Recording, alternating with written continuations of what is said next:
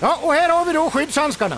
Varför finns det så många modeller att välja mellan? Ja, du vet, Tegera Pro ska ju passa exakt för varje jobb, och därför finns det så många olika. Och glöm inte att rätt skyddshandskar gör halva jobbet. Okej, då tar jag 2. Tegera Pro, skyddshandskar för yrkesproffs. Just nu får du extra hjälp att välja i butik.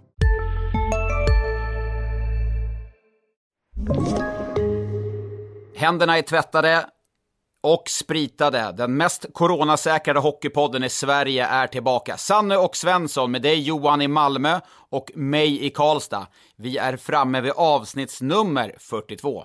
Och då tänker jag naturligtvis på Patrik Ross. Det är helt ofrånkomligt att prata om denna, alltså, riktiga profilstarka spelaren. HV71 och framförallt Mora, skulle jag säga, även om han är från Jönköping.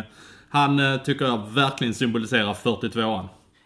Annars finns det ju några importer som har haft det. Sean Gauthier, en hyllad målvakt i Leksand. Dylan Rees, en skicklig offensiv back får man ändå kalla honom. Robin Salo, som är en av seriens bästa backar nu, har mattats lite på slutet mot den fina starten han hade.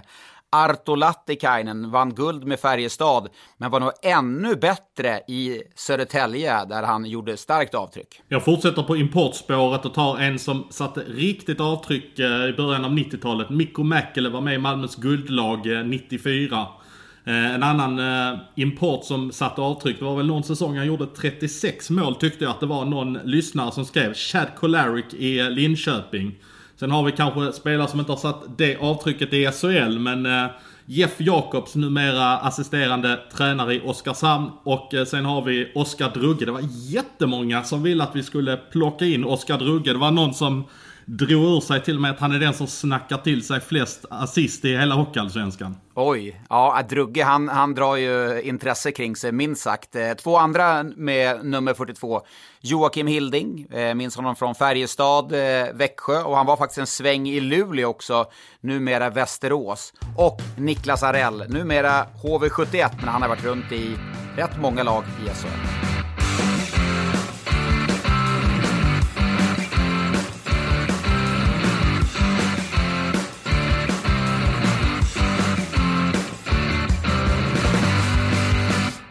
Vad går gränsen för dig, Johan? Vi som följer dig på sociala medier, det är höga nummer, du avskyr höga nummer. Nu är vi uppe på 42, börjar sticka i fingrarna på det, börjar liksom klia i ögonen nu. Ja, nej, kanske inte riktigt. 42 är väl någonstans, vi är väl och snuddar vid där gränsen går, tycker jag. Jag har ingenting emot höga nummer där det finns en tanke bakom det. Det är väl lite det jag vill komma till, att... Jag vet när tidigare Gagliardi skulle spela i Malmö, så kom han och så ville han ha ett coolt nummer. Så valde han 72 som han aldrig hade haft tidigare i karriären, för han tyckte det så coolt ut. Men jag har all respekt för sådana som kanske väljer att hylla någon förälder eller någonting i den stilen som har ett visst födelseår. Det tycker jag är helt okej. Okay. Men jag tycker sådana som Leksand, där... De har väl frångått det lite grann nu. Bland annat har ju Arnelöv 55 och Abbott hade 77 förra året. Men jag gillar ju sådana klubbar som kör 1-35 som grund. Det känns bra i mitt hjärta. Klassiker. Vad hade Ville Nieminen för nummer när han var i Malmö? 51 vill jag minnas att han hade. Jag vet inte om han hade någon historik bakom det numret överhuvudtaget. Men han är ju snuddar vid där gränsen går, så att säga. Jag vet inte om det var 51 dagar han var i Övik under säsongen, men 9 matcher blev det i alla fall innan han själv tackade för sig den här gångna veckan. Modo har haft en jättetuff start. Det har varit ganska... Det har gått rykten i alla fall att det inte varit helt friktionsfritt i Modo. Sett i spelet så har det backat upp det. Han valde i tisdags och tacka för sig och lämna Modo med omedelbar verkan. Vad var din första spontana tanke när du fick reda på det? Ja, men det är ju precis som det du sa här nu, att man har ju ändå känt vibbarna att det var där det skulle hamna, så att säga. Han har väl inte gjort något avtryck. Han har känt som att han inte riktigt har haft gruppen med sig. Det känns som han har haft... Han har levt sitt, så att säga. Jag vet inte om jag varit inne på det tidigare här i podden, att jag mötte ju Modolaget när de käkade lunch i Malmö Arena och jag var där samtidigt, och... Det kändes redan där som att vibbarna var att Ville Nieminen var väldigt mycket utanför de andra ledarna i laget också. Det kan bara vara en känsla som jag hade, men den känslan fick jag, att han inte alls var nära Omark eller Per Stiv eller materialarna eller liknande, utan han kändes verkligen på sin kant. Och man har hört att det är liknande vibbar som har funnits från lagets sida då kring Ville Nieminen. Är det så enkelt som att man plockar bort då en huvud, eller man plockar inte bort, han väljer ju att lämna. Det var väl snarare kanske en tidsfråga innan man faktiskt hade valt att plocka bort honom, även om man pratat om det här just kring tålamodet. Men nu har man också värvat tidigare Martin Kaut, får jag höra det en gång till? Martin Kaut, ja det blir inte roligare än så. Det flyger inte alls, Kaut. Nej, det gör inte det, nej. Och så nu har man ju fått hem också den spelaren Patrik Karlqvist som fansen har backat upp så otroligt starkt kring. Är det en vändning vi ser i sikte för Modo? Ja, men jag tyckte väl att i matchen mot Södertälje, jag tyckte att där är fortfarande tendenser till att det går alldeles för lätt för motståndarna, kan jag tycka. Men tredje perioden där i matchen mot Södertälje tyckte jag att de gjorde det bra. De tryckte på ganska hårt och de skulle mycket väl kunna lösa det under ordinarie tid, kan jag tycka, med tanke på det trycket de skapar, de chanserna de vaskar fram i tredje perioden. Så att det är klart att det finns ju en helt annan kapacitet än den tabellplaceringen Modo har i truppen. Även om det är mycket nytt så är det ju ändå avsevärt mycket mer kvalitet, det kan vi vara ganska överens om. Det är rätt, alltså på pappret nu är det ju faktiskt ett starkt lag de förfogar över. Så att det är klart att de måste börja klättra uppåt i tabellen. Och vi har fått en fråga från Jonas Jonsson här. Vad är tankarna kring Per Stiv som huvudtränare? Blir han resten av säsongen? Det är ju väldigt lätt att man hamnar i det facket. Och känns det bekvämt för Stiv så är det väl klart att då finns det väl kanske ingen anledning att göra en förändring. Vad finns det för tränarmarknaden var ju begränsad i maj-juni där när man var ute, april-maj-juni när man var ute som mest och kikade. Det är klart att den är än mer begränsad nu. Ja, nej, men precis. Det är väl Lund som är lediga. Det är väl Staffan Lund och Lillis Lund som är lediga, och så är väl Leffe Strömberg också ledig. Men Leffe är alltid ledig. Han har inte hört hans namn var länge sedan. Jag ser honom på Twitter, en härlig profil, men det var länge sedan han nämndes i när nya tränare ska rekryteras. Ja, precis. Han har väl varit nere i Ungern, han har varit nere i Norge eller Rumänien eller vad det var han var, så att jag tror faktiskt inte han har något jobb nu. Jag tror Leffe hade varit en sån som hade hoppat på. Han älskar ju och brinner för yrket, men vi ska inte haka upp oss vid Leffe Strömberg. Men som du sa, att där finns ju inte så mycket tränare lediga. Det är väl mer om de känner att de vill ha en tredje tränare i båset. De har ju ändå gått in i säsongen med att man vill ha tre ledare i båset. De körde ju med Björn Hellqvist och Per Stiv endast. Och sen så körde de ju med, de la ju till Urban Omark förutom Stiv då som assisterande, och så hade de då Ville Nieminen. Så det är väl om de vill ha in någon som kan gå som en tredje länk i båsen, de känner att de behöver en ledare till.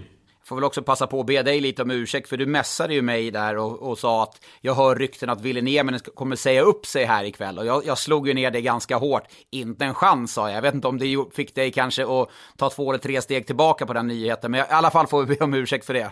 Ja, nej, faktum är att det gjorde jag inte. Faktum är att precis när den nyheten kom så satt jag på ett styrelsemöte i min bostadsrättförening. Så att det kom absolut sämsta tänkbara timing, så jag hade inte ens tid att ringa på det. Ja, det är dålig stil av Glader. Han borde veta när du har styrelsemöte inne, eller inte. Men såg du själva livesändningen där, eller sändningen ska man säga, i efterhand då från Modo? Nej, jag har inte sett den alls. Jag förstår att det var lite känslosamt där. Ja, vi ska ta och lyssna på hur det lät från Fredrik Glader. Ja, men precis. Det har varit en väldigt intensiv, kort process. Del i alla processer som ska gås igenom, analyser och alltihop, och jag tycker att det har varit... Det är ju en process som det här, som jag sa tidigare, har varit en väldigt kort period så att säga, så den processen har vi inte ens, så att det är ju egentligen en process vi startar här och nu. Ja, jag förstod vad du ville komma med den livesändningen. Ja, det är ganska tydligt vad Fredrik Glader tycker att Modo är nu och vad det till stor del handlar om. Jag vet inte, ja, ska vi kräva Glader på... Det här är 5 gånger 100 kronor. Ska vi kräva honom att han sätter in 500 kronor på Barncancerfonden? Och gör han det så lovar jag att matcha det. Ja, men det tycker jag är suveränt. Jag kan också lova att matcha det. Så gör Glader det så slänger vi in totalt 1500 spänn. Det är en bra deal. Ja, men det tycker jag. Och det har han definitivt råd med. den gångna veckan hände det ju en del. När man satt och tog det lugnt för landslagsuppehåll så var ju klubbarna aktiva och mer aktiva än vad jag trodde de skulle vara. Vi har Noah Gunler som lämnar Luleå för Brynäs. Kristoffer En, den var faktiskt fräck, den värmen. Han har varit ordinarie i Detroit. Visserligen Detroit ett bottenlag i NHL, men han är ändå liksom, han har tagit en plats i NHL. Han kommer hem till Frölunda. Och sen, vem har vi mer? Kommer tillbaka till SHL. Ja, du kan få säga namnet själv. Jag vet hur mycket du brinner för. DeSousa! Det blir press på Luleås speaker att han kan leverera som Micke nere i Ängelholm. Och så Andrew Calof. Också ett coolt namn i sig, men han står sig inte mot DeSousa. Och Patrik Hersley till Malmö. Det är en del rätt tunga värvningar ändå. Ja, där på Hersley heter han Patrik Hersley, eller heter han Hersley? Vad tycker du? Där är ju faktiskt ditt jobb att säga vad han heter här faktiskt. Ja, men det beror väl kanske på vem det är som uttalar det. Man har hört det. Jag tror det var någon speaker som verkligen amerikaniserade och skulle ropa ut Patrik Hersley. Ja, Patrik Hersley säger, har jag för mig att jag har sagt i alla fall. Ja, på skånska blir det Patrik Hersley. Hersley. Ja, jag ska ner och jobba med Skånederbyt på tisdag, så att, då får jag kanske anledning att träna på det namnet, för han är ju en skarp skytt och känns ju ganska mycket det Malmö behöver.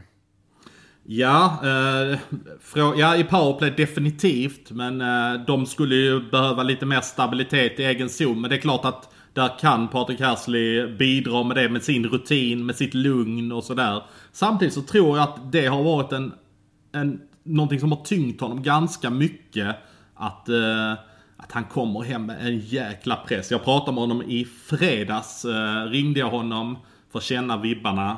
Och då kände jag ganska tidigt att men han kommer tacka ja. Men han var ju extremt noggrann med att måla inte upp mig som en frälsare här nu, för att jag... Jo, kom igen, han är frälsaren. Ja, men absolut, han höjer ju backbesättningen, och de är ju definitivt i behov av en så pass vass spelare som han ändå är. Och har man snittat 0,54 poäng i KL sedan han kom dit och ändå levererat i stort sett var han ändå har varit, så, och 24 mål senast i Leksandströjan innan han lämnade SHL, så det är klart att det kommer förväntningar på honom.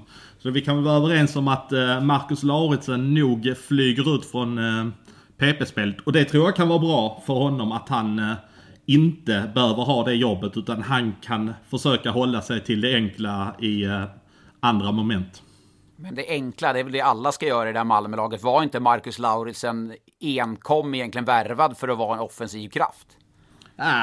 Ja, inte enkom. Eller bra tvåvägsback, men ändå en övervikt på en stark offensiv. Med tanke absolut, på absolut. Han skulle ju göra han gjorde ju 30 poäng i HV-tröjan förra året, så de hade ju sagt ändå målat upp att han skulle göra minst 20-25 poäng. Men det kommer han ju för tufft att göra om här sitter den platsen, för jag tror inte man vill rubba på Helge Grans i ett av PP-formationerna. Men ett icke-coronaår så hade vi nog landat in på en 200 000 plus minst på en spelare som Hersley. Vad kan en sån spelare landa in på här och nu i coronatider? För det får man väl ändå vara ärlig och säga att det är alltid spelarens marknad. Vanligtvis är det ju det. Om en spelare vill lämna och tjäna mer, eller så kan jag alltid hitta en ny arbetsgivare. Och hockeyvärlden är ju så pass stor nu. Men här och nu så är det ju klubbarnas marknad. De kan ju i stort sett lämna take it och leave it bud till vem som helst. Ja, men hade det inte varit ett coronaår så hade han inte spelat i Malmö överhuvudtaget, tror jag. Vi kan ju börja där. Men man ska ha klart för sig att han har tjänat väldigt mycket pengar. Men man vill ju ändå ha sitt marknadsvärde. Man ser ju ändå alltid till sitt eget bästa. Han blir ju inte lyckligare för att han tjänar 150 eller om han tjänar 80, eller det kanske han blir. Men det är ju små pengar i sammanhanget med tanke på alla pengar han har dragit in. Men jag har hört rykten om att Malmö kommer take it or leave it bud någonstans mellan 60 och 70 000 i månaden resten av säsongen. Oj. Ja, det är ju oj, säger jag. Det ska man veta då att snittlönen i SHL, alltså en vanlig säsong, ligger runt 120 000. Så det är klart att det tyder ju på vart vi befinner oss. Men det rör ju upp känslor. Alltså det var ju jättemycket när spelare värvades den gångna veckan. Att ska de verkligen värva? Och jag... jag står på båda benen lite här, för en del klubbar har ju varit tydliga med att vi ska dra ner på Brynäs till exempel. Det har varit väldigt tydliga med att man ska dra ner på kostnader. Man väljer att värva in Noah Gunler, som visserligen har ett rookie-kontrakt. Han är inte dyr, men han kommer att spela JVM. Det blir ytterligare en kostnad för dem. Jag menar, där har spelaren redan gått ner i lön rätt mycket. Ja, och de snackar om att de ska varsla på kontoret. Jag vet inte om de redan har skett och så vidare. Det blir ju väldigt svårt att diskutera de enskilda fallen eftersom vi inte har alla fakta på bordet heller, utan det blir ju bara en massa tyckande, och det kan vi väl för all del ha rätt att göra. Jag tycker ju att det smakar lite illa när Brynäs har så många forwards på kontrakt som man ändå har. Nu ska vi ändå ha klart för oss att Adam Pettersson och Samuel Asklöv kanske inte ska räknas in bland de skytten eftersom de är långtidsskadade båda två. Men man är ju ändå nere på 15 forward med Noel Gunler. Plus att man ändå har Kvist och Birgersson och de här juniorerna som jag ändå tycker har satt ett hyggligt avtryck när de har kommit in. Och Solem där har gjort det jättebra. När de matcherna jag har sett han har fått göra, jag tyckte han var bästa forward där i Örebros, eller när de mötte Örebro där, det var deras senaste match. De har ju drabbats hårt av corona utan att själva varit sjuka, så har man fått många matcher inställda. Men det är också, jag pratade med en sportchef och frågade på en rak fråga, är du intresserad av Gunler? Jag är jätteintresserad av honom, men jag vill ha honom och signa nästa år, men jag får inte göra det för det finns ett värvningsstopp. Brynäs, är det ett värvningsstopp eller är det här ett rookie-kontrakt? Hade den sportchefen missförstått eller har Brynäs tolkat det på ett annat sätt? För han skrev ju kontrakt för nästa år också i Brynäs. Ja, men så är det ju att man har väl ändå varit överens om att sånt som inte belastar alltså kostnaderna, det är ju det du vill komma åt, och det är för nästa säsong. Jag kan ärligt säga att det stör inte mig speciellt mycket, för att det är ju ändå en sån kostnad som man vill ha i sina trupper, som kanske är, jag vet inte vad det ligger på nu, 23-24 plus bonusar för landslagsspel och vad han gör i poäng och så vidare. Det stör inte mig lika mycket som om man skulle signa upp det som man nu är överens om att göra. Det stör mig faktiskt lite mer att man är så stor numerär och anser sig behöva. Men samtidigt så, ja, det är ju samma sak med Malmö egentligen. De har ju ett visst antal backar. De har ju ändå 9 backar om du räknar in Anton Olsson som nu har spelat 100 minuter. Då borde du störa lika mycket att man tar in Patrik Hersley i det här läget, kan jag tycka. Nej, men jag står ju på båda benen här, och någonstans får ju klubbarna, de får ju ansvara för sin egen ekonomi, men jag kan ju känna som om jag själv hade spelat i ett lag och tvingats ändå med insikt av att man måste göra det för att rädda klubben, och så går klubben då ut och värvar spelare. Jag menar, nu Växjö skickade Marcus Davidsson och ersatte väl honom indirekt med Calof. Jag kan inte alla detaljer just kring hur det sköttes. Ja, men det är intressant att du ändå tar upp det, för där kan jag köpa mer. Det köper jag både vad gäller Calof och DeSousa. Jag menar, DeSousa kommer in, Luleå har 12 forwards och sen så har man haft Radek Musik uppe också, men han tillhör juniorlaget. Man måste väl ändå få lov att ha 13 forwards i sin trupp utan att det blir någon större kostnad. Jag hör ju till exempel att DeSousa spelar för en lön som motsvarar en rookie-lön plus om Gunler hade spelat ett JVM, så att han landar in på en 36-37 i månaden resten av säsongen. Jag menar, det är väl ändå fullt godtagbart. Du måste ju ändå ha spelare som kan spela. Det är ju inte rimligt att spela på 12 forwards plus ett juniorlag. Nej, alltså jag säger ingenting om det, utan jag står här på, liksom på vickade mellan den ena och det andra benet. Och jag menar, Frölunda värvar ju Kristoffer En. De har ju framförallt behov av det under JVM, men där har man ju inte känt att Frölunda har det behovet nu under pågående säsong. Samtidigt kommer Kristoffer En hem med en göteborgskille som liksom vill spela där. Det är väl ändå en Lidköpingskille. Det är nog viktigt att poängtera det för de som bor i Lidköping med Rasmus Dahlin och allting. Ja, jag vet, men det har varit öppna spel från Lidköping ner till Göteborg de senaste åren med mycket talangfulla spelare. Nej, men så är det ju, absolut Lidköping, men är ju ändå en göteborgare, gott i deras fostras i deras skola och tog den vägen avstampen via Frölunda över till NHL och AHL. Men när det gäller Kristoffer En så är jag ju ganska övertygad om att man ändå har varit nere och vädrat i spelarrådet med Joel och kanske Lars och det här gänget att... Det är klart, det måste det, alltså det förutsätter jag. Det är en icke-fråga för mig. Det förutsätter jag att alla de här har gjort med respektive ledande spelare eller trupper. Definitivt. Det är något annat helt otänkbart. Ja, och när man tittar på det med Marcus Davidsson och Andrew Calof så där hör jag till exempel, och det har de påpekat också Växjö, att de till och med går plus på affären. Jag menar Marcus Davidsson, om han hade 6 månader kvar på sitt avtal och säger att Växjö köper ut kanske 2 till 3 månader ur avtalet, då kanske du har halverat ner det till runt 500,000 i kostnad och sen tar du in Calof för säg 50 000 i månaden gånger 6 månader, det är 300,000. Då har du ändå en marginal på 200,000 som du plussar på en sån affär, och det där kan ju bara hända under en coronasäsong att du plussar på att ta in Andrew Calof i din trupp. I övrigt då, hur ser marknaden ut? Det är ju klubbarna som styr nu i mångt och mycket, och rätt fåtal klubbar är ju ute aktiv på marknaden och värva spelare. Men hur ser marknaden ut nu i övrigt, du som har örat på den berömda rälsen? Men är det verkligen klubbarnas marknad när de inte har några pengar att värva för egentligen? Ja, det är egentligen det är de som styr om de tar in spelare eller inte. Det är inte spelarna som styr. Spelarna är uppenbarligen... De som är fria på marknaden har ju visat att vi spelar för rätt lite pengar, men klubbarna tar ju fortsatt inte in dem. Nej, men det blir ju ändå att du måste ner och vädra dig i din egen trupp och så vidare. Men jag hör vad du säger, att så är det ju, att det är ju ett helt annat sätt. Spelarna kan ju inte alls komma med samma ekonomiska krav, utan man ser nu Filip Holm då är ute lite på marknaden också. Han ville ju ha ett avtal i KL, fick ett avtal i KL nu. Jag vet inte om det har blivit officiellt vad han har signat, men en sån spelare tror jag har gått för rena reapriset där borta i Ryssland. Där finns ju andra spelare som har blivit lediga nu. Marcus Nilsson, Linus Johansson, Joel Lassinantti. Det var ju bara en tidsfråga egentligen med tanke på illa det har gått för Sochi här i inledningen på säsongen. Hyfsat öppna spel i Sochi då. Öppna spelet här. Ja, det kan man lugnt säga. 3 svenskar.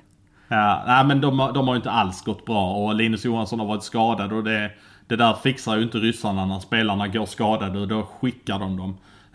Men de sitter ju i en väldigt knivig situation. De ska vara ute ur Sverige i 6 månader, och det finns ju inte en chans i världen att de offrar den skatten som det kommer kosta dem att flytta tillbaka till Sverige redan nu i det läget. De har ju inte varit utomlands någon av dem tidigare.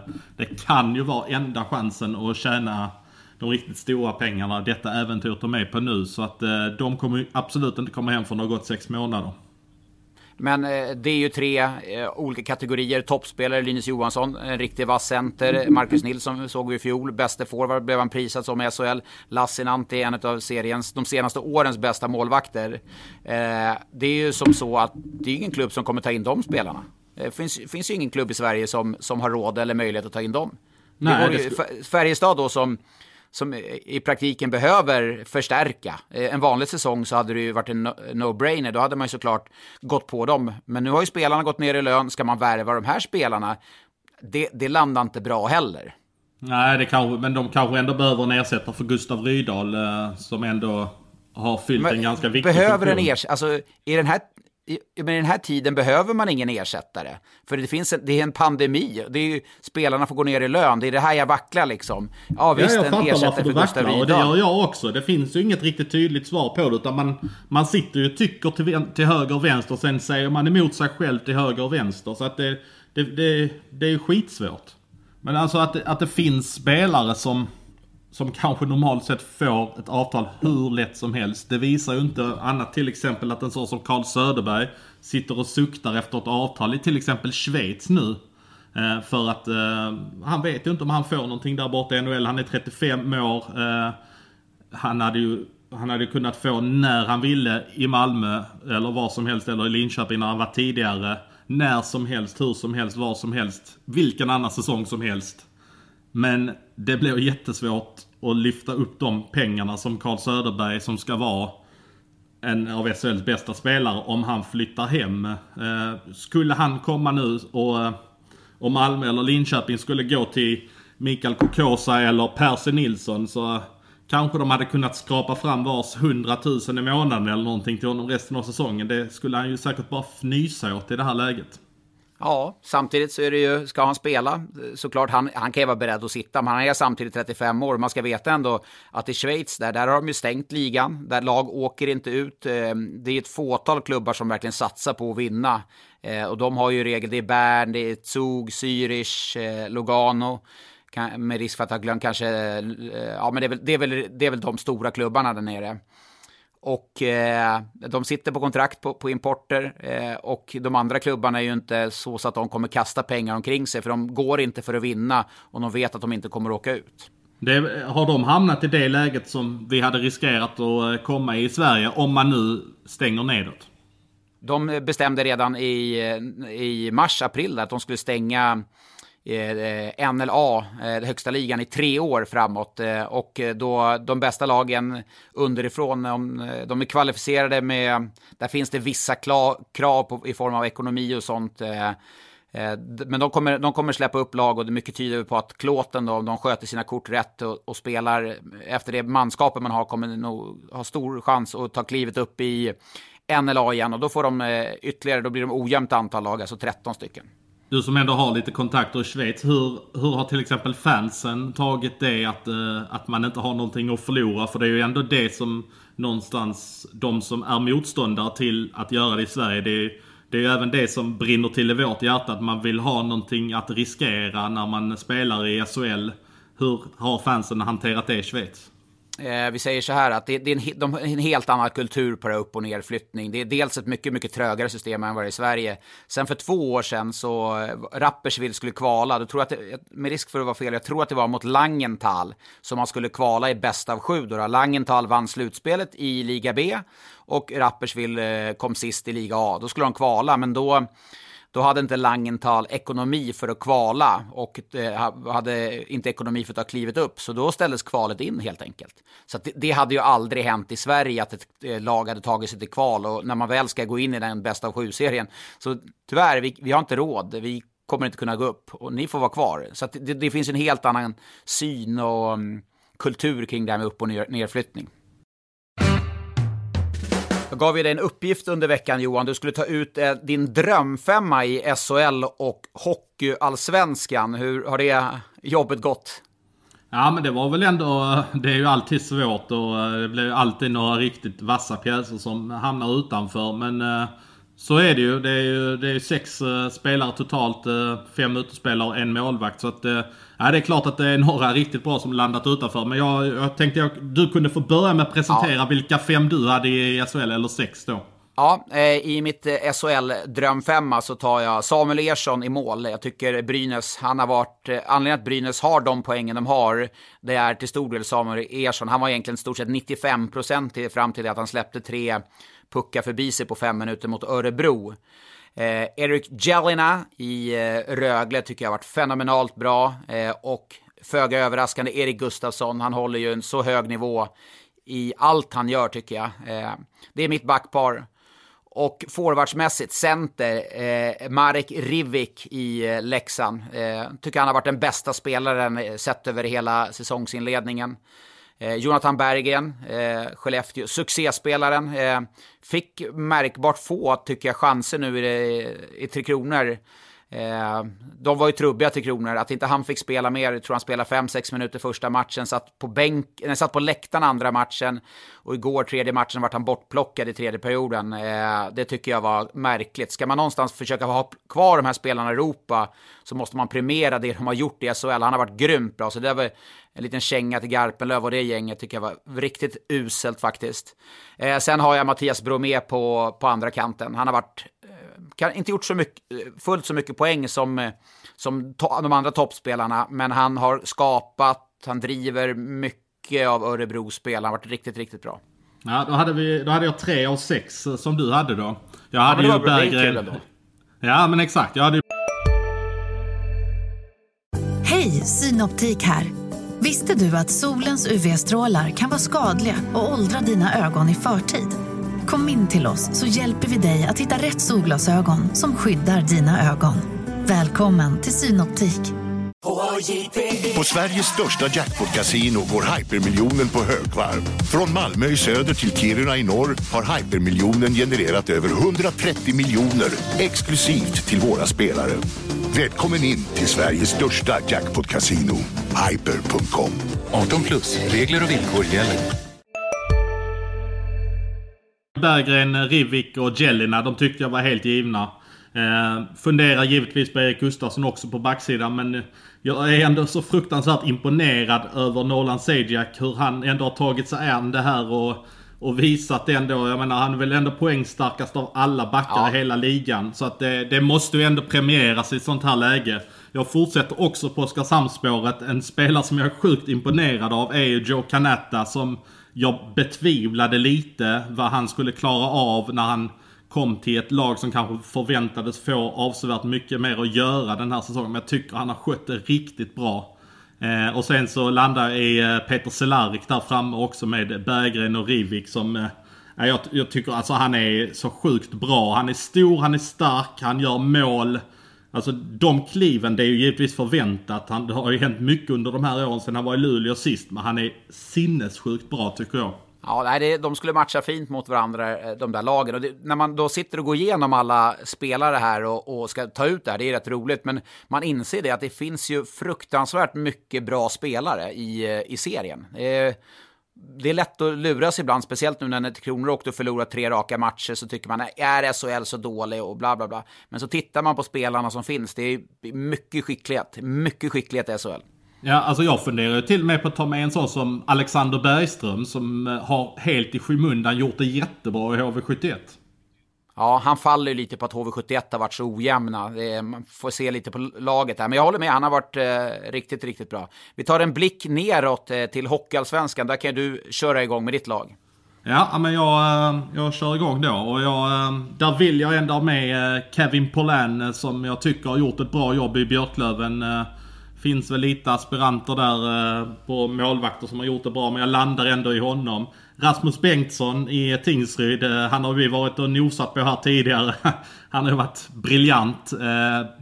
Sen fastnar jag för en kanske lite doldis som många kanske inte vet vilket starkt jobb han ändå har gjort under säsongen. Adam Plant i Björklöven, grymt stabil back. Jag vet att de är enormt nöjda med honom. Framåt, ofrånkomligt att prata om Marcus Sörensen som gör poäng i varenda match han spelar. Jag gjorde faktiskt att jag struntade i att ta med en center överhuvudtaget, så jag tog Johan Persson i Mora som gjort 10 mål på 9 matcher. Det är sjukt bra. Mora som imponerar stort. Ja men verkligen, Mora de körde väl över AIK här på Hovet och så sist då Jonathan Dahlén givetvis. Oj, ja det var ett intressant lag.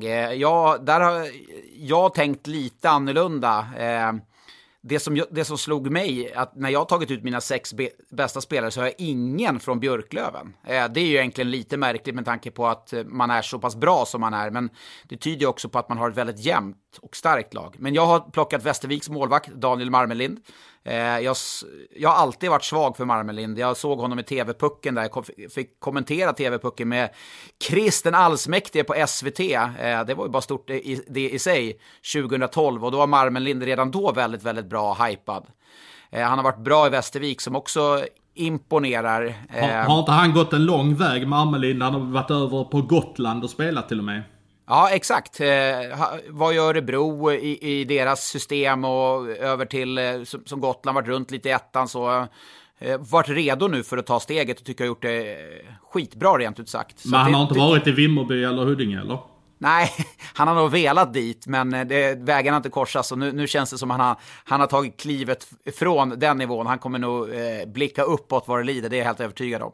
Sen har jag också Rasmus Bengtsson, Tingsryd, som du precis som dig. Jag måste plocka in William Lagesson i Vita Hästen. När vi gör den här listan här och nu så har han spelat alla Vita Hästens matcher eller i stort sett. Nu får inte han vara kvar med tanke på att de har för många NHL-lån. Forwardsmässigt, man går inte att ha en kedja utan en center. David Gustafsson, jag var helt säker på att du skulle ta honom. Ja, men jag velar lite på det, men jag tyckte det blev lite för mycket öppen dörr. Men det är klart, han har varit sjukt bra. Men jag ville ändå få in Johan Persson. Ja, nej, men det är bra. Och Jonathan Dahlén såklart, det är ofrånkomligt. Och Marcus Sörensen, det är väl kanske...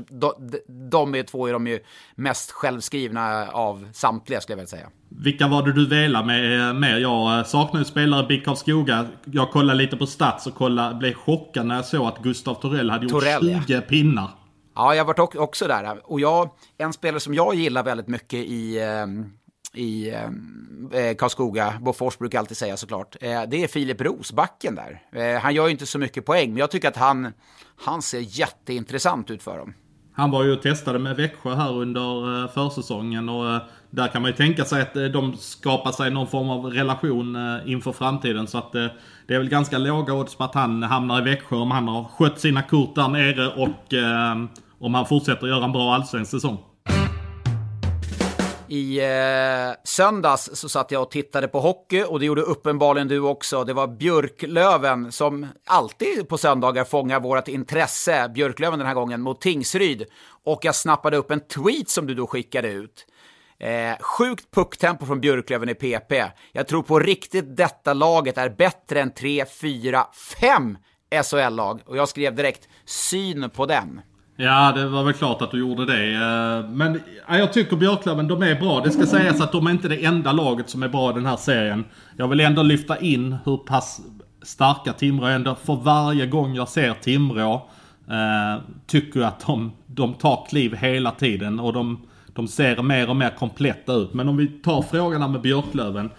Nu såg inte jag hela den matchen, ska jag vara helt ärlig och säga. Utan... jag var faktiskt ute och tog en promenad innan det blev mörkt. Efter det jag tar ju mina 10 000 steg varje dag. Men strunt i det. Då sa jag det att, eller jag tänkte det att spontant att jag tror att hade det blivit den bästa sju, nu är det en icke-fråga denna säsongen eftersom det inte kommer bli sådana möten. Men hade det blivit den bästa av sju så tror jag att Linköping hade inte löst Björklöven. Jag tror inte Malmö hade löst Björklöven. Jag tror inte Djurgården hade löst Björklöven. Och jag tror absolut inte Leksand hade löst ett Björklöven i en bästa av 7 matchserie. Där det är så mycket som står på spel. Där det är en negativ effekt. Jo, men då, precis, absolut. Men då har du det, just som du säger, mycket som står på spel. Då kommer det psykologiska in där sämre lag underifrån har historiskt sett kunnat ta på pappret bättre lag. Men jag tror på riktigt. Upp med dem SHL då. Skulle de ha 3-4-5 lag bakom sig efter 52 matcher? Jag håller inte det som omöjligt på något sätt. Varför skulle de vara sämre än Oskarshamn? Alltså Oskarshamn har väl inte ett speciellt namnkunnigt lag. De har en bra tränare, de har en bra idé. Alltså, de har ett bra lag. Jo, de flyger ju nu. De kommer inte landa där. Oskarshamn kommer inte landa in på den 5:e plats de sitter på nu. Men det jag menar med Björklöven, alltså deras första kedja med transatlanterna där, de håller ju inte i SHL. De skulle inte göra avtryck i SHL. De skulle kunna vara en 3:e kedja, och sen så skulle ju till exempel Fredan Andersson och Selin och det här gänget Wiklund, de skulle utan tvekan kunna vara en hur bra 4:e kedja som helst. Precis. De skulle kunna vara en 3:e kedja också.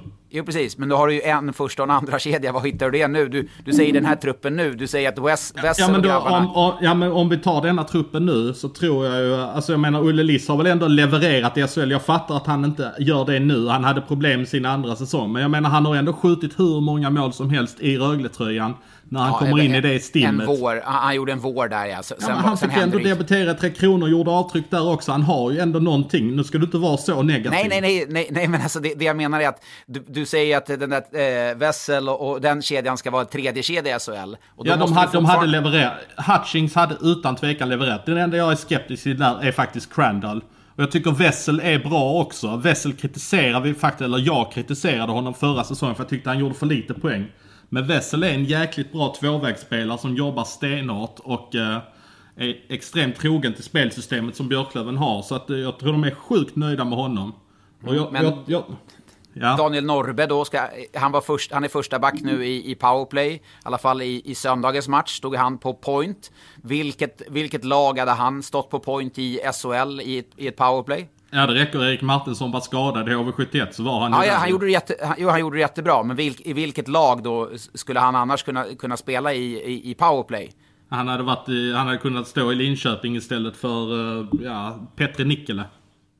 Ja, men ur julan där. Ja, men du, ja precis, absolut. Jag hör vad du säger. Och nu kanske folk tycker så här, vad jag dissar Björklöven, det gör jag inte. Jag tycker att de är skitbra. Men man ska veta också, om det här laget skulle ta sig upp i SHL så skulle man få det svårt. För att ja, det är alltså, jag hör vad du säger också. Tisdag, torsdag, lördag. Ja, men jag hör vad du säger också. Det är klart att jag var lyrisk i situationen. För jag vet inte om du såg det målet som Hutchings gjorde till 2-1, vilket... Jo. Enormt jäkla pucktempo de drev upp. Alltså jag satt och bara gormade framför tvn liksom. Så att jag var ju lyrisk i situationen också. Men då tar jag en fråga direkt här från M. Hammarstedt, en trogen lyssnare. Om Björklöven varit i SHL denna säsong med nuvarande spelare, hur tror du det hade gått för dem? Vad hade de hamnat då med det här laget? Då räknar vi alltså in Grundström och... Oskar Sten. Vi räknar in det då för att göra... Vad hade de hamnat? Jag tror att de hade kanske hamnat någonstans i ingenmansland då. Ja, jag skulle kunna se att de har Malmö och nu som Linköping har sett ut, nu har ju de inte spelat på ett länge, men som de såg ut innan så skulle de kunna ha dem bakom sig med tanke på att de har ett väloljat spelsystem. Det är väl det jag ser som deras största styrka. Men kan inte du se Djurgården, HV71, Brynäs, vilka som helst åka upp till Umeå och få spö? Ja, absolut. Det är klart, herregud. Jag kan ju också se Tingsryd åka upp dit och vinna. Så att, men det är väl inget fel på Tingsryd. Alltså de är hur bra som helst ju. Nej, men så är det ju. Men om vi håller oss kvar lite med Björklöven, där är ju målvaktsstrul nu när både Polän och Mantler är skadade nu. Ja, verkligen. Det kom ju verkligen i rätt läge där. Nu ska väl Polän vara borta i 6 veckor han skulle vara borta där. Ja, det är tung. Den är riktigt tung. Den länge. Ja, den diskuterades ju väldigt mycket. Hade vi den uppe för diskussion vad vi tyckte om det förra veckan? Det hade vi, va?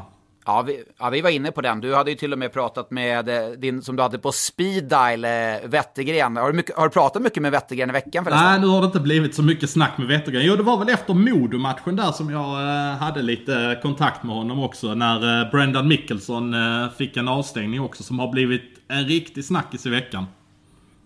Nej, gå inte in på den. Den gillar jag inte.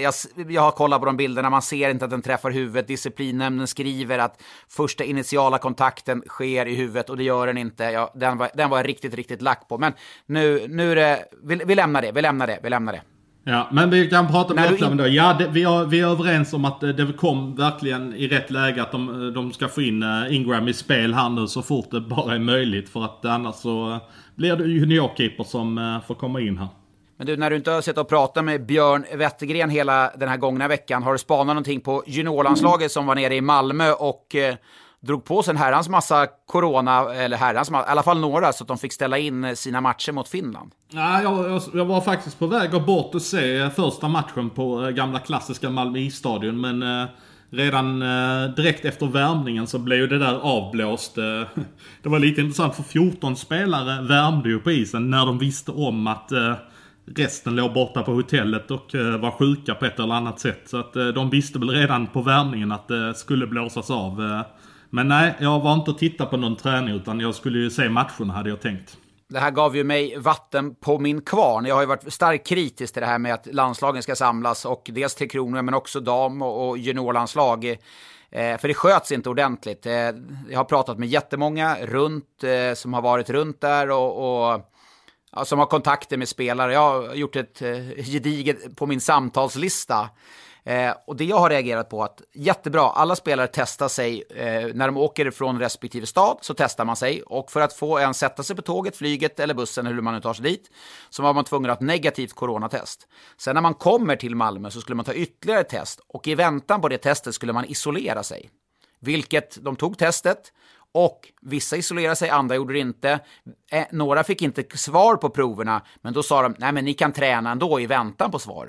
Då faller ju allting. Hur dumt är det? Alltså, Nej men verkligen. Jag hörde ju några spelare som, det var ju helt fria tyglar. Jag hörde vissa spelare som hade fått tillstånd att gå ut och ta en fika på stan. Och då faller det så du bara sjunger om det.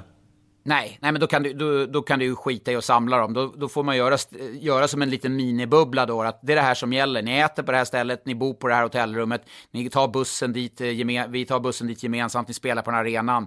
Nu blir ju Kalle Anka, och nu har det ju, och de hade kunnat blivit smittade när de varit i respektive klubblag också. Men för klubblag att få hem smittade spelare för att jag skött slapphänt, det hade varit skogstokig om jag hade varit klubbledare när hanteringen har varit så jävla dålig.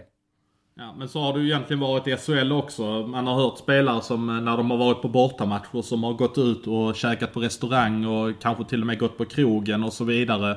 Jag menar då är det ju inte konstigt att det letar in sig smittor i trupperna. Nej, jag tror vi alla varit lite nonchalanta, även alltså undertecknade. Man framförallt har fått sig en jäkla vecka klockan de senaste 2-3 veckorna. Och jag vill väl tro att klubbarna blivit mer restriktiva på såna här saker än vad man kanske var när serien drog igång, när inte smittan var så, kurvan var så brant som den ändå är nu. Och nu har ju HV71 fått något fall här i truppen, och dessutom finns det vissa med symptom i truppen. Det kommer ju aldrig lägligt det här, men tänk om HV71 måste börja omstarten här nu med att ställa in en massa matcher, och de möter Brynäs och de möter Luleå. Oj, vad sa du? Vilka möter de första? Brynäs och sen Luleå. Stackars och sen Brynäs. Leksand. Stackars Brynäs. Alltså Brynäs, peppar har inte varit sjuka, men de ska precis möta varje lag som har behövt ställa in matcher. Alltså de har knappt spelat matcher, och tänkte när de väl får in smittan, och ligger man 5-6 matcher back då, och så ska man själv börja ställa in matcher. Ursäkta, jag skrattar. Det kommer bli stökigt. Det kommer bli fruktansvärt stökigt. Ja, men det finns ju snart inga riktiga luckor kvar i spelschemat. Nu är det nästan snudd på att man måste börja dra ner slutspelet till bäst av 5, så du får in lite mer speldagar eller vad man nu väljer att göra.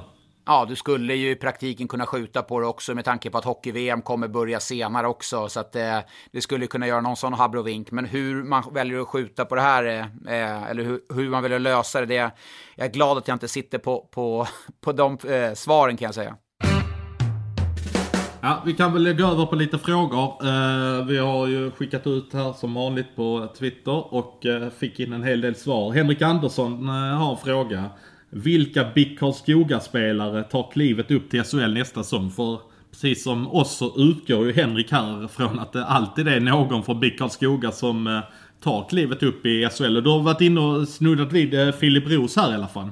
Ja, och han och Juel, målvakten där, är väl de som du hade Juel uppe för någon vecka sedan. Att det redan fanns SHL-intresse kring honom, så det var väl ingen högoddsare. Det är frågan om en sån som Ville Westlund. Är han beredd och kliva upp i SHL och kanske kriga om en 7:e backplats? Jag är osäker, men det är väl Ros framförallt som jag känner där bland utespelarna. Ja, en annan spelare är också såklart Linus Karlsson, som kom i fjol från Karlskrona och bara öste in poäng och gjorde supersuccé. Kanske inte varit fullt lika dominant nu, men det finns ju SHL-potential i honom. Ja, och där finns ju andra också. Jag menar, Tor Immo är ju en sån spelare som konsekvent levererar. Han kan ju kanske stå på tur att kanske få chansen i någonstans en tredje kedja för att aspirera om en roll i powerplay, något sämre SHL-lag. Han vet ju var målet finns. Vi hypar upp en hel del en sån som Axel Bergqvist inför säsongen också. Han har väl kanske inte synts till så mycket som vi förväntar oss. Nej, verkligen inte. Nu hade han en rätt klantig matchstraff här och avstängning, men det kan ta ett tag också att komma in i svensk hockey och liksom vara en dominant faktor. Men det är en sån här som skulle kunna vara i Karlskoga 2 år, och först nästa år ta sån här ruggiga steg och bara var i stort sett eftertraktad efter alla klubbar i SHL. Så att, men här och nu har han inte satt avtrycken. Emil Nilsson undrar, hur glad är du på att DeSousa är tillbaka i svensk hockey? Alltså jag är så sjukt taggad för att få göra Luleå med Chris DeSousa. Det är ett mäktigt namn. Det kanske coolaste i hela SHL, tillsammans med Kenneth. Vet du vilken Kenneth jag tänker på? Ja, det vet jag. Jag vet artisten från Skellefteå. Jag har sett honom spela hockey 5 minuter totalt i karriären när han var nere i Malmö för 2 veckor sedan. Men jag vet inte namnet nu utantill.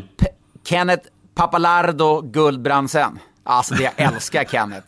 Papalardo alltså. Han hade ju kunnat gå raka vägen in och spela med brassarna i VM 94.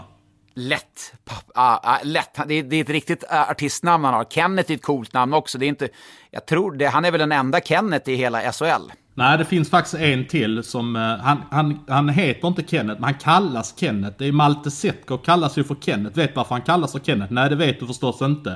Det är för att hans katt heter Kenneth. Oj, okej. Okay. Ja, Kenneth, jag ska göra Malmö här nere. Då kanske jag ska fråga hur mår Kenneth?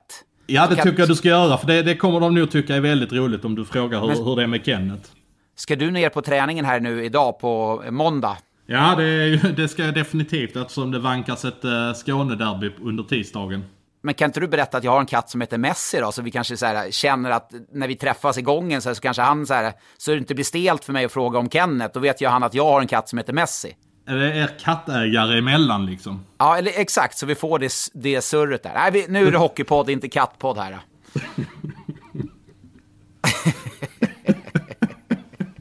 Han går vidare och tar nästa fråga. Kattpodd, det gick jag ändå igång lite på. Ja, du vill ha katt. Det måste ju vara Sveriges enda kattpodd. Ja, vi måste prata mer katter. Ja. Det här är en intressant fråga tycker jag från Marcus Stolpe. Vilken är den bästa lokaljournalisten? Vad säger du spontant? Jag vet ju många, alltså det är många som är så sjukt dedikerade. De har ju liksom, varje lag har ju numera nästan en som är liksom isolerad mot Rögle till exempel, eller Skellefteå har jag haft länge med Norran där. Men vem är bäst? Ja, vem är bäst egentligen? Nu är det ju risker, för jag vet att han är en trogen lyssnare, men jag måste ändå säga att jag tycker att Johan Ekberg på Värmlands Folkblad, även om han är en Vimmerby-hatare, att han är jäkligt vass. Han har ett grymt hockeyöga, han kan skriva krönikor, han kan dra fram nyheter. Jag tycker att Johan Ekberg har hela paketet man kan förvänta sig av en lokaljournalist, utan att han för den sakens skull springer Färjestads ärenden som... Det är lätt hänt när du jobbar nära ett lag att man kanske undviker att göra vissa saker, undviker kritik och så vidare. Där tycker jag att Johan Ekberg gör ett förbannat bra jobb. Ja, nej, jag håller med. Johan är skitduktig, och framförallt som du säger, när jag spelade i Färjestad, det var ju, han kunde vara rätt hård, rätt skarp mot dels spelarna eller som lag om de inte presterade, så att han är duktig. Sen, jag gillar också Helsingborgs Dagblad, tycker de har en väldigt, väldigt skarp bevakning, hela gänget där under Rögle, det läser jag ofta och gärna. Man får alltid något matnyttigt inför matcher till exempel. Så att... Ja, verkligen, och de har ju, det är ju 3-4 artiklar efter varje match och de missar ingenting. Linus Alin är grym på att jaga nyheter, Daniel Roth har ju väldigt bra krönikor. På tal om krönikor så vill jag lyfta fram Christian Gustafsson och Oskarshamnstidningen också. Jag älskar när han får lite feeling på nätterna och sätter ihop lite sköna listor och sådär. För bara någon dag sedan så hade han värderat varenda utlänning som har spelat i IK Oskarshamn genom alla tider och satt betyg på alla. Och vad gör de nu och så vidare. Det tyckte jag var ett grymt jobb av honom. Ja, sånt älskar man bara. Och sen också när jag håller oss kvar i Småland. Det är, många, alltså det är jättemånga som luktar. Men Enestubbe där tycker jag är... så otroligt vass penna, och han står ju ändå för en åsikt som kan vara lite kontroversiell och bryta mot mängden vad folk tycker, men han är underbyggd och med fakta, så han är väldigt skicklig. Hans kollega också, Alexander Jepsen. Nu har vi snart gått igenom alla journalister i hela Sverige, men Jepsen tycker jag gör ett grymt jobb. Jag vet att han var nosade på Calof-nyheten också, men fick inte loss den, utan det var ju Mattias Persson på Hockey News som faktiskt kom åt den nyheten. Mattias är en coming man inom journalistiken överlag i Hockey-Sverige faktiskt, måste jag säga. En fråga som har varit ställt från väldigt, väldigt många här, det är ju... Färjestads centersida, där man har fått Gustav Rydahl skada borta resten av säsongen. Det har Peter Jakobsson, sportchef i Färjestad, har ju uttalat sig om Oskar Sten i Björklöven, vars kontrakt går ut strax. Att det skulle kunna vara en möjlig lösning för Färjestad, vad tror du om det? Ja, då måste de ju skriva hela säsongen, så det ligger väl i Bostons händer att de ska avgöra det i så fall. Det är klart att Oskar Sten hade säkert gärna spelat i Färjestad, men jag tror Oskar Sten är kanske lite taggad ändå på och se var kan han ta det här ändå han har påbörjat med Björklöven nu, och ju mer han spelar i Björklöven, och skulle det bli så att han ska spela hela säsongen i Sverige, så kanske han ändå rent av är lite taggad på att fortsätta det spåret han ändå har inlett här i Björklöven, och kanske ta upp ett lag till SHL också. Ja, till syvende och sist så är det ju Boston som bestämmer var de vill göra av honom. Vill de ta över honom till campen för att ta en plats, alternativt låta honom här, det ligger helt i Bostons händer. Så det är ingenting man kan avgöra här och nu huruvida hans karriär fortsätter eller år fortsätter i Björklöven eller Färjestad för den delen. Men du, nu, vi har tagit upp rätt mycket frågor som redan under tiden här. Så nu är jag sugen på att tävla. Nu är jag sugen på en 5-poängare igen. Nu har jag fått vattenskalle här. Oj.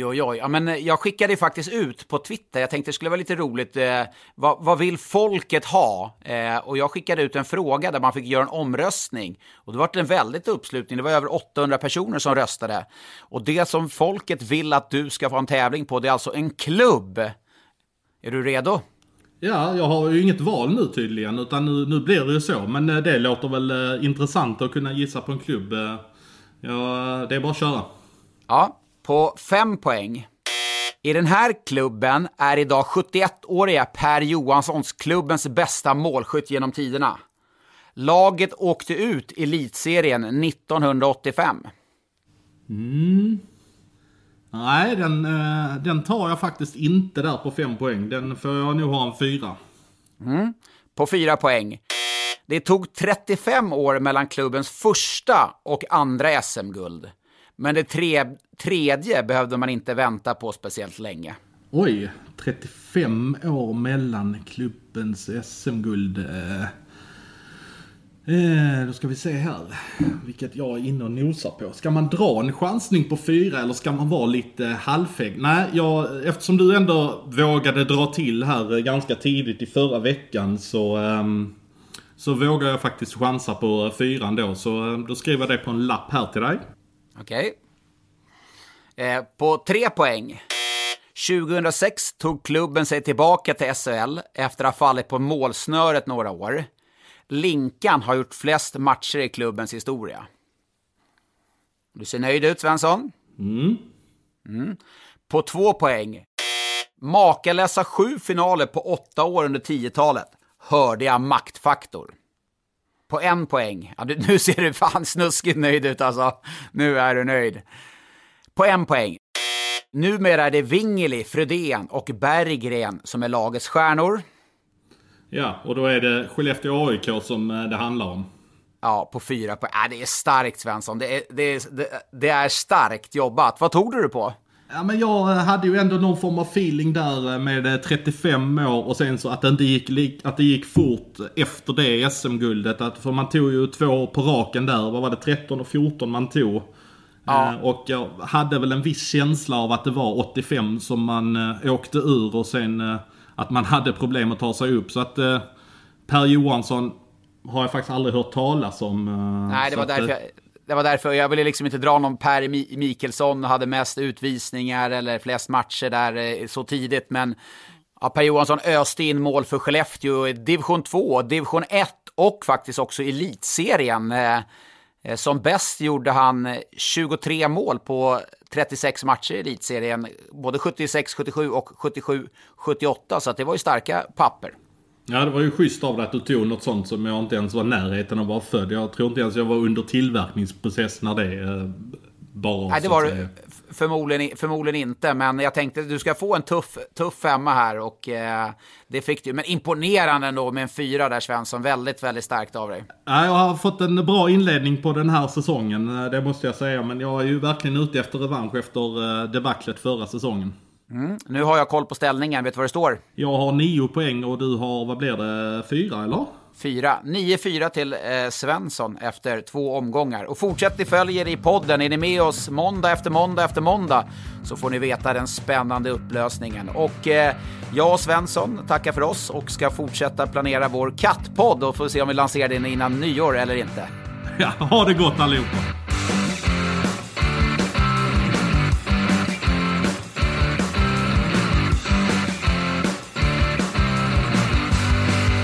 Du har lyssnat på en podcast från Expressen. Ansvarig utgivare är Claes Granström. Upptäck hyllade XPeng G9 och P7 hos Bilia. Våra produktspecialister hjälper dig att hitta rätt modell för just dig. Boka din provkörning på bilia.se/xpeng redan idag. Välkommen till Bilia, din specialist på XPeng. Just nu pågår vår stora season sale med fantastiska priser på möbler och inredning. Passa på att fynda till hemmets alla rum, inne som ute, senast den 6 maj. Gör dig redo för sommar. Välkommen till Mio.